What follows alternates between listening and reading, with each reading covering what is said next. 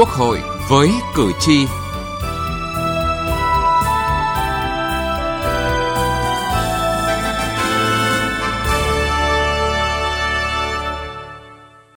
Thưa quý vị và các bạn, trong số 499 đại biểu Quốc hội trúng cử đại biểu Quốc hội khóa 15, có 296 đại biểu lần đầu tiên tham gia hoạt động nghị trường, chiếm tỷ lệ 59,32%. Những đại biểu này đã chuẩn bị những gì để hoàn thành những nhiệm vụ trọng tâm và thực hiện đúng chức năng của Quốc hội, xứng đáng với sự tín nhiệm của nhân dân. Lần đầu tiên trúng cử đại biểu Quốc hội, tôi cảm thấy rất là vinh dự và tự hào. Tôi cũng đã học hỏi à, những cái ờ, kinh nghiệm về cách thức tiếp xúc với cử tri, phương pháp nào mà để đại biểu Quốc hội có thể gắn bó, lắng nghe được hiệu quả nhất những cái ờ, ý kiến kiến nghị của cử tri và chúng tôi sẽ cố gắng không ngừng phấn đấu để thực hiện tốt nhất trong khả năng của mình nhiệm vụ người đại biểu nhân dân, góp phần xây dựng quốc hội gần dân, thực sự là cơ quan quyền lực nhà nước cao nhất, cơ quan đại biểu cao nhất của nhân dân. Làm thế nào phát huy tối đa sự đóng góp của các đại biểu quốc hội ngày càng chuyên nghiệp, không chỉ là chăn trở của nhiều đại biểu quốc hội mà còn là mong muốn của cử tri từ nhiều năm nay. Trọng trách của những đại biểu lần đầu trúng cử đại biểu Quốc hội khóa 15 là nội dung chương trình Quốc hội với cử tri hôm nay đề cập.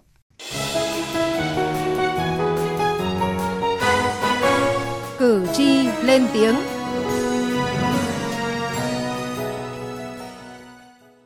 Thưa quý vị và các bạn, các đại biểu mới được cử tri bầu vừa có vinh dự lớn vừa có trọng trách lớn, tất cả đều được dân mong sẽ góp phần tích cực, có ý nghĩa và sự phát triển của đất nước, của các địa phương. Đó cũng là cơ hội để cống hiến, để dân thân vì lợi ích của nhân dân. Không cách nào khác là phải không ngừng phấn đấu để nâng tầm trí tuệ, nâng cao năng lực đại biểu và bản lĩnh nghị trường, nhất là trong việc truyền tải đề đạt ý nguyện của nhân dân. Theo bà Nguyễn Lệ Hằng ở quận Tây Hồ, thành phố Hà Nội, nói đi đôi với làm, lời hứa đi cùng với hành động thì sẽ đạt được những điều người dân mong mỏi. Đã có những lời hứa thì mong rằng là họ làm tốt được cái điều đó. Bởi vì thường là lời hứa thì phải đi đôi với việc làm. Tránh cái tình trạng là đúng là trước khi bầu cử thì uh, hứa rất là sôi động. Thế nhưng mà không làm được thì đó là cái điều rất là đáng tiếc bởi vì khi mất lòng tin thì nó sẽ mất tất cả cho nên là cái điều mong muốn của cử tri là anh phải hành động hành động và hành động Ông Trịnh Hồng Khánh ở tỉnh Nghệ An cho rằng khi bỏ lá phiếu để bầu chọn, cử tri mong đó sẽ là những đại diện giữ được mối liên hệ với cử tri, luôn sâu sát lắng nghe tâm tư nguyện vọng của cử tri, cùng với việc phải làm tốt nhiệm vụ giám sát, vai trò cầu nối giữa người dân và chính quyền. Là cử tri thì tôi mong muốn là các đại biểu đã trúng cử thì à, phải thực hiện đúng theo chương trình hành động tức là những điều mà đã hứa với cử tri trước đây để làm tròn nhiệm vụ giám sát của cơ quan quyền lực của nhà nước kể cả ở à, trung ương và địa phương. Và chúng tôi mong muốn rằng tất cả những cái nội dung mà đã hứa với cử tri thì nó là thành hiện thực. Chứ không để là à, như trước đây thì còn một số nội dung nhưng mà đến hết nhiệm kỳ rồi thì cũng không biết là nó là đúng hay sai và à, trách nhiệm đến đâu thì chưa quy được. Việc bầu ra một đại biểu xứng đáng thật sự quan trọng để góp phần nâng cao chất lượng và hiệu quả hoạt động của cơ quan dân cử. Làm sao để dân không nản vì những đại diện của mình? Câu trả lời thuộc về các đại biểu, những người được cử tri trao gửi bằng lá phiếu của niềm tin và kỳ vọng. Từ nghị trường đến cuộc sống. Thưa quý vị và các bạn, cách đây đúng 20 năm, đại biểu Nghiêm Vũ Khải lần đầu tiên trúng cử đại biểu Quốc hội khóa 11. Những cảm xúc tự hào, vinh dự vẫn nguyên vẹn trong ông. Rất là tự hào và đôi khi là cảm thấy nó nó nó thiêng liêng. Đây là cái vị trí rất là quan trọng và rất là vinh dự. Như Tổng Bí thư nói là cái danh dự mới là điều thiêng liêng và cao quý nhất. Thì đây là danh dự mà mà nhân dân giao cho mình. Cái vinh dự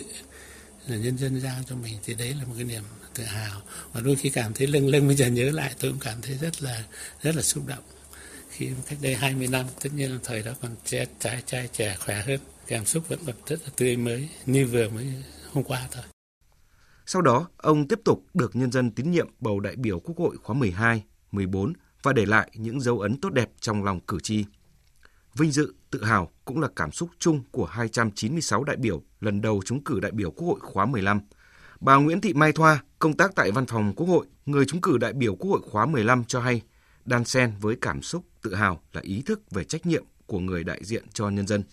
Lần đầu tiên ờ, trúng cử đại biểu Quốc hội, trước hết thì tôi cảm thấy rất là vinh dự và tự hào vì ờ, những cái cố gắng nỗ lực, những cái cống hiến trong suốt quá trình công tác 25 năm ở Quốc hội của tôi cũng đã được ờ, à, lãnh đạo cấp ủy, lãnh đạo cơ quan ghi nhận và giới thiệu tôi ứng cử đại biểu Quốc hội. Cũng vinh dự và tự hào bởi vì tôi được cử tri của tỉnh Hải Dương tín nhiệm và à, bầu tôi trúng à, cử đại biểu Quốc hội. Bên cạnh đó thì à, tôi cũng cảm thấy trách nhiệm của mình hết sức nặng nề à, bởi vì tôi phải làm gì để xứng đáng với những niềm tin yêu của cử tri, sự kỳ vọng của cử tri. Cô giáo Hà Ánh Phượng, sinh năm 1991, dân tộc Mường, quê xã Thượng Long, huyện Yên Lập, tỉnh Phú Thọ, với những sáng kiến và sáng tạo đột phá trong giáo dục có ảnh hưởng đến cộng đồng, là người Việt Nam duy nhất được tổ chức Vaki Foundation công bố trong top 10 giáo viên xuất sắc nhất toàn cầu năm 2020 Giải thưởng này được coi như giải Nobel về giảng dạy để ghi nhận công lao nổi bật của giáo viên trên toàn thế giới. Là người trúng cử đại biểu Quốc hội khóa 15, cô giáo Phượng cũng rất tự hào và sẵn sàng đón nhận một thử thách mới, người đại biểu nhân dân. 25 năm công tác tại cơ quan tham mưu giúp việc cho Quốc hội, nhưng đây là lần đầu tiên ứng cử và trúng cử đại biểu Quốc hội khóa 15, bà Nguyễn Phương Thủy, vụ trưởng vụ pháp luật, có những tâm trạng vui mừng, lo lắng đan xen Tuy nhiên, trên hết là ý thức trách nhiệm đối với mỗi lá phiếu mà cử tri đã dành cho mình. Là đại biểu Quốc hội, chúng tôi không chỉ là uh, cần thực hiện tốt những cái nhiệm vụ được giao, uh, tập trung vào một hoặc một số những cái mảng công tác chuyên môn quen thuộc như trước đây, mà uh, tầm hoạt động của đại biểu Quốc hội đòi hỏi chúng tôi sẽ phải ờ, tiếp tục cố gắng, nỗ lực hơn nữa,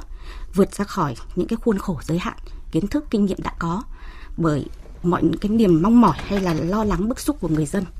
cũng là đều cần được chúng tôi quan tâm, truyền tải đến quốc hội, đến các cấp có thẩm quyền, góp sức cùng với các cơ quan chức năng để có những cái giải pháp, những cái ờ, cách thức xử lý phù hợp nhất mỗi lá phiếu của cử tri dành cho cá nhân tôi cũng như cho các vị đại biểu mà họ tin tưởng gửi gắm rất là nhiều những cái kỳ vọng và niềm tin vào đảng vào nhà nước vào thể chế của chúng ta thì tôi trân trọng gửi lời cảm ơn đến toàn thể quý vị đó là 3 trong số 296 đại biểu lần đầu được cử tri tin tưởng tín nhiệm bầu trúng cử đại biểu Quốc hội khóa 15. Nghị trường đang hòa theo những đòi hỏi của cuộc sống, không phụ thuộc và bị tác động bởi tính chất nhiệm kỳ. Trách nhiệm là sự tiếp nối để niềm tin của cử tri và nhân dân vào Quốc hội, đại biểu Quốc hội thêm vững bền hơn. Những thành quả của Quốc hội khóa 14 và những nhiệm kỳ trước đây là hành trang quý giá cho mỗi đại biểu Quốc hội, đặc biệt những đại biểu lần đầu tham gia cơ quan dân cử bước vào một nhiệm kỳ mới.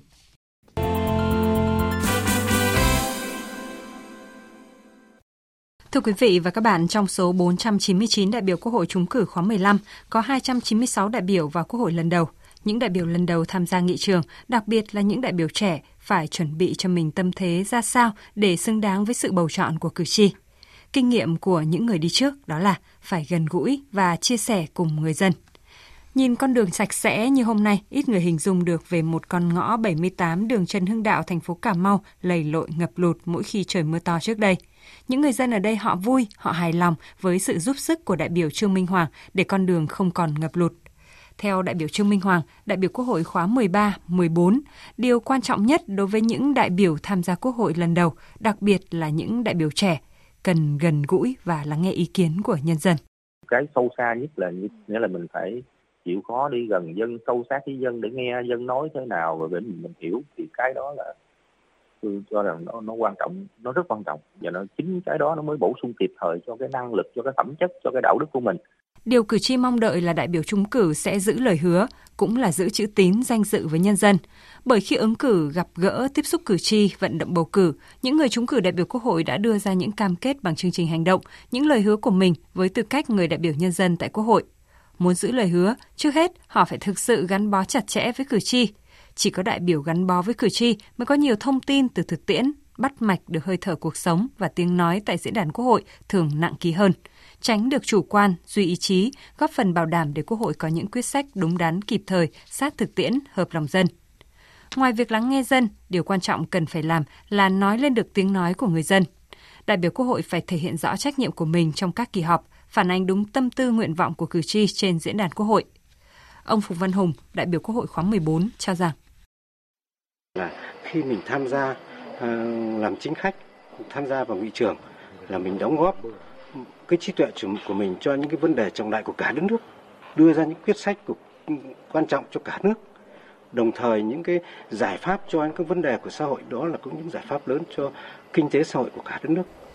Cử tri không cần những đại biểu chỉ ngồi đúng chỗ, im lặng lắng nghe các cơ quan chính phủ báo cáo, làm nghị gật, nghị ngồi, ngại nói lên chính kiến, e dè trong phản ánh tâm tư nguyện vọng của cử tri. Muốn có uy tín đối với cử tri, các đại biểu trẻ phải không ngừng học tập, học hỏi ở những người đi trước và học cả ở người dân. Để có ít phút phát biểu tại Quốc hội, đại biểu phải chuẩn bị kỹ lưỡng thu thập thông tin nhiều chiều thì ý kiến mới có trọng lượng và có khả năng được tiếp thu, tránh tình trạng đề cập vấn đề một cách chung chung, không cụ thể, thiếu bằng chứng từ thực tế. Lần đầu tiên tham gia vào nghị trường ở khóa 13, đại biểu Quốc hội tỉnh Đắk Lắk, ông Y Khút Nie vẫn nhớ bài phát biểu đầu tiên trước Quốc hội về những chính sách đối với người lao động. Ông đã tập rất nhiều lần trước đó để căn nội dung truyền tải phù hợp với thời gian Quốc hội quy định. Dù lần đầu ấy vẫn bị quá thời lượng cho phép, nhưng những cố gắng nỗ lực đưa ra vấn đề có bằng chứng cụ thể đã được các bộ ngành giải quyết sau đó. Và điều mà đại biểu Y rút ra là ngay cả kỹ năng đặt vấn đề, phong cách trình bày ý kiến, đặt câu hỏi chất vấn cho rõ ràng, mạch lạc cũng là những điều mà mỗi đại biểu lần đầu làm đại biểu dân cử đều phải học hỏi. Thì các cái đại biểu á, mình phải ờ, thấy được cái trách nhiệm của dân, của đảng giao phó thì mình phát huy được cái tinh thần trách nhiệm. Luôn luôn nghĩ mọi việc là vì dân vì nước chịu khó nghiên cứu học tập ở trên nhiều lĩnh vực để trên cái cơ sở đó để mình tham gia một cách rất chất lượng các cái bài phát biểu tại nghị trường và tham gia quyết định những vấn đề quan trọng của đất nước. Cũng phải là cái đại biểu thật mẫu mực trong phát biểu trong ứng xử à, để có như thế tạo một cái cả một cái không khí cả một cái tập thể của đại biểu quốc hội nó rất là chuẩn mực 5 năm sẽ là thời gian để có những đại biểu trưởng thành và cử tri sẽ là người nhận thấy rõ nhất những gì họ làm được và họ sẽ là người đánh giá chính xác nhất sự lựa chọn cho lá phiếu mình đã bầu. Nghị trường bốn phương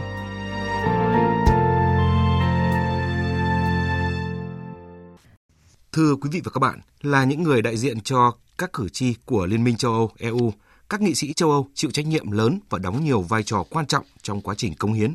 Nghị trường bốn phương hôm nay, chúng tôi giới thiệu bài viết trên báo Người đại biểu nhân dân về vai trò của thành viên Nghị viện châu Âu.